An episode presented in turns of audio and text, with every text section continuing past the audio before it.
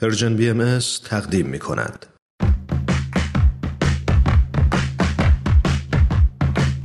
نقطه سرخط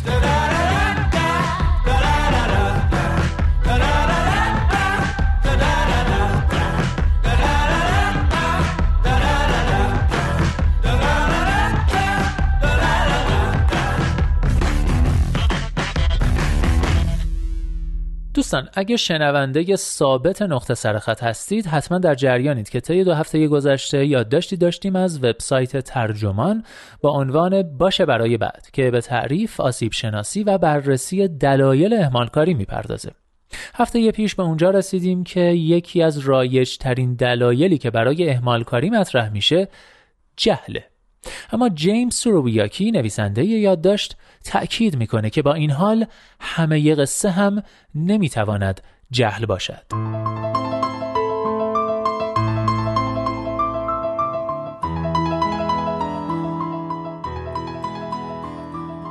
ادامه یادداشت رو البته با مقداری تصرف و تلخیص بشنوید تا باقی قصه هم دستگیرتون بشه.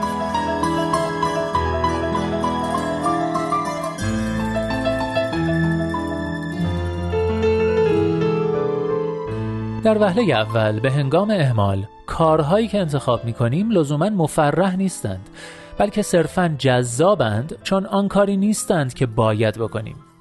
و مردم از تجربه درس می‌گیرند. اهمالکاران وسوسه انگیزی حال حاضر را خوب می‌شناسند و می‌خواهند در برابرش مقاومت کنند ولی نمی کنند پس برای تبیین کاملتری از اهمالکاری باید نگرش هایمان به وظایفی را مد نظر قرار دهیم که از انجامشان اجتناب می‌کنیم نبود اعتماد به نفس که اگاهی رؤیاهای غیر واقع بینانه از موقعیت های حماسی هم در آن نفوذ می کند اغلب به اهمالکاری می انجامد. و بسیاری مطالعات می‌گویند که اهمالکاران شخصا دست خودشان را میبندند آنها به جای اینکه ریسک ناکامی را بپذیرند ترجیح می دهند شرایطی پدید بیاورند که موفقیت ناممکن شود که این واکنش طبعا دور باطل می آفریند. همچنین اهمالکاران اغلب مبتلا به برنامه ریزی بیش از حد هستند انگار که در نبرد فقط میارزد که طرح جنگ ایدئال در دست داشته باشند آنها اغلب مبتلا به این نوع کمال طلبی از این منظر اهمالکاری به جای آنکه جهل محض باشد ترکیبی از ضعف و جاه طلبی و تعارض درونی است اما برخی فلاسفه در کتاب دزد زمان برای شکاف بین آنچه مایل به انجامش هستیم و آنچه در نهایت انجام می دهیم تبیین بنیادی تری می آورند. فردی که برنامه می ریزد و فردی که در اجرای آن برنامه ناکام می ماند واقعا عین هم نیستند بلکه اجزای متفاوتی از آن چیزی هستند که توماس شیلینگ استاد نظریه بازی خیشتن متفرق یا The Divided Self می‌خواند. فرد خود را در قالب یک خیشتن متحد نمی‌فهمد بلکه موجودات متفاوتی می‌بیند که در حال کشمکش و رقابت و چانه زنی برای کسب کنترلند یان مک ایون در رمان اخیرش به نام خورشیدی یا سولار همین وضعیت را خاطر نشان می کند. در لحظه های تصمیم گیری مهم ذهن را می شود یک پارلمان یا یک اتاق رایزنی دانست فراکسیون های مختلف مشغول نزاعند. منافع کوتاه مدت و دراز مدت همدیگر را لعن و نفرین می کنند نه تنها هیجانات مطرح و مورد مخالفت واقع می شوند که برخی پیشنهادها فقط برای تحت شعا قرار دادن پیشنهادات دیگر پیش کشیده می شوند جلسات ممکن است به بیراهه بروند یا به آشوب کشیده شوند. با این معنا اولین گام در حل و فصل اهمال کاری این نیست که بپذیرید شخص شما مشکلی دارید بلکه تصدیق آن است که خیشتنهای شما مشکل دارند.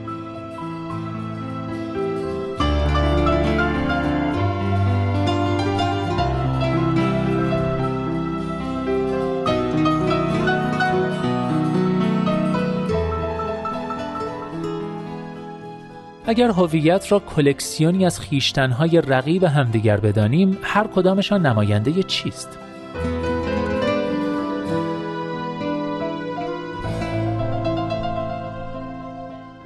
ساده ترین پاسخ آن است که یکی نماینده منافع کوتاه مدت تفریح به تعویق انداختن کار و غیره است و دیگری اهداف دراز مدتتان را نمایندگی می کند. اما اگر این گونه باشد روشن نیست که چطور از پس کارها برمیآیید. لابد خیشتن کوتاه مدت بین همیشه پیروز میدان می شود دانراس فیلسوف پاسخ متقاعد کننده ای برای این مسئله دارد. به نظر راس بخش های مختلف خیشتن همگی یک جا حضور دارند چنانکه درگیر رقابت و چانهزنی با همدیگرند. یکی می‌خواهد کار کند یکی می‌خواهد تلویزیون ببیند. و نکته کلیدی به نظر راس آن است که گرچه خیشتن تلویزیون بین فقط به تلویزیون دیدن علاقه دارد نه فقط اکنون که در آینده هم به تلویزیون دیدن علاقه مند است. به همین خاطر می شود با آن چانه زنی کرد. اگر الان کار کنی در ادامه راه می توانی بیشتر تلویزیون ببینی. در این خانش کاری نتیجه یک فرایند چانه زنی است که به بیراه رفته است.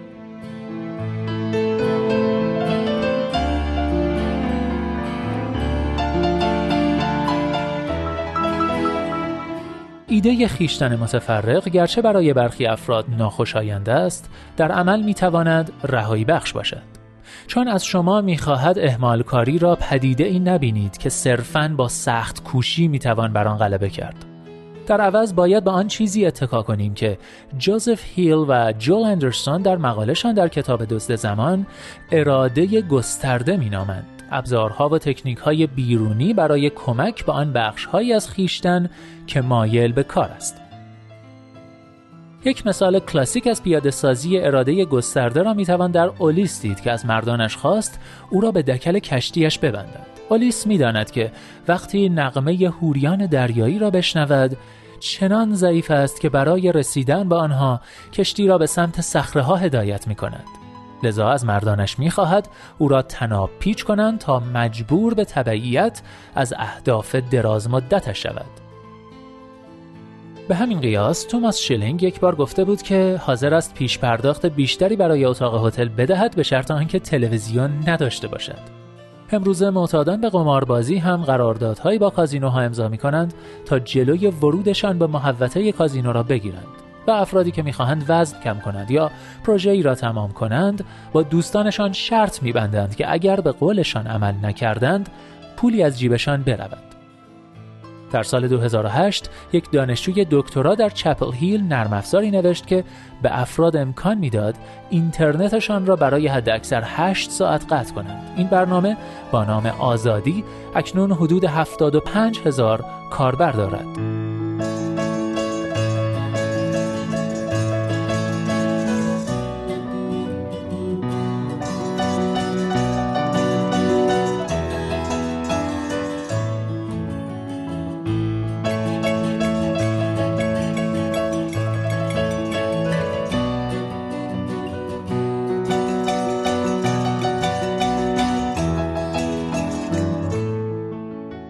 بله دوستان بخش سوم یادداشت باشه. برای بعد رو هم شنیدید و با ایده خیشتن متفرق و راهکار اراده گسترده برای مقابله با همالکاری آشنا شدید. هفته آینده در بخش پایانی از زوایای جدید به مسئله اهمالکاری می‌پردازیم.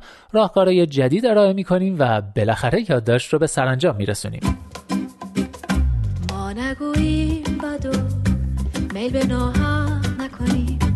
جرم کسی دلق خود ارزق نکنی.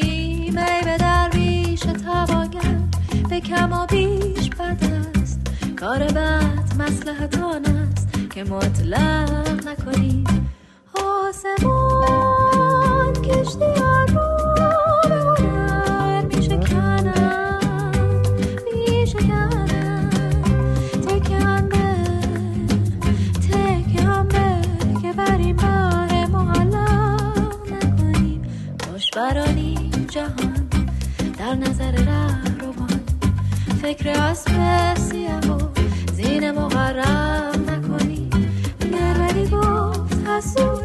یا رفیقی رنجی گوتو خوش باش که ما گوش به حق نکنیم.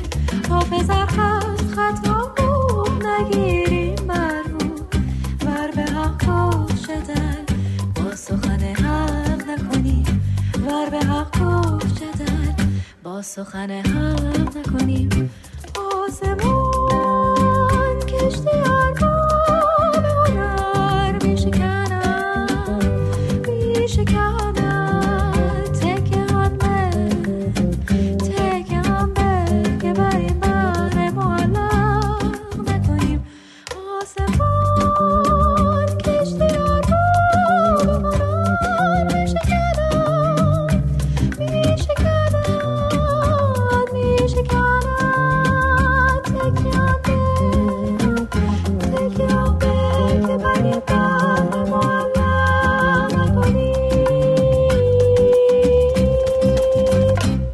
اینجا ایستگاه مهر و دوستی است رادیو پیام دوست. حق رو شنیدید با صدای دلنشین نیاز نواب و شعری از خواجه حافظ شیرازی. و اما نوبتی هم باشه نوبت می‌رسه به کودکان منادیان صلح. با هم گوش می‌کنیم.